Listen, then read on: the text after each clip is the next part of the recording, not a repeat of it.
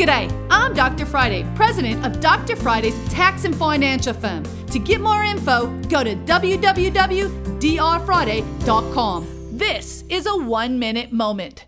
So now you have prepared your taxes for 2021 and you owe money.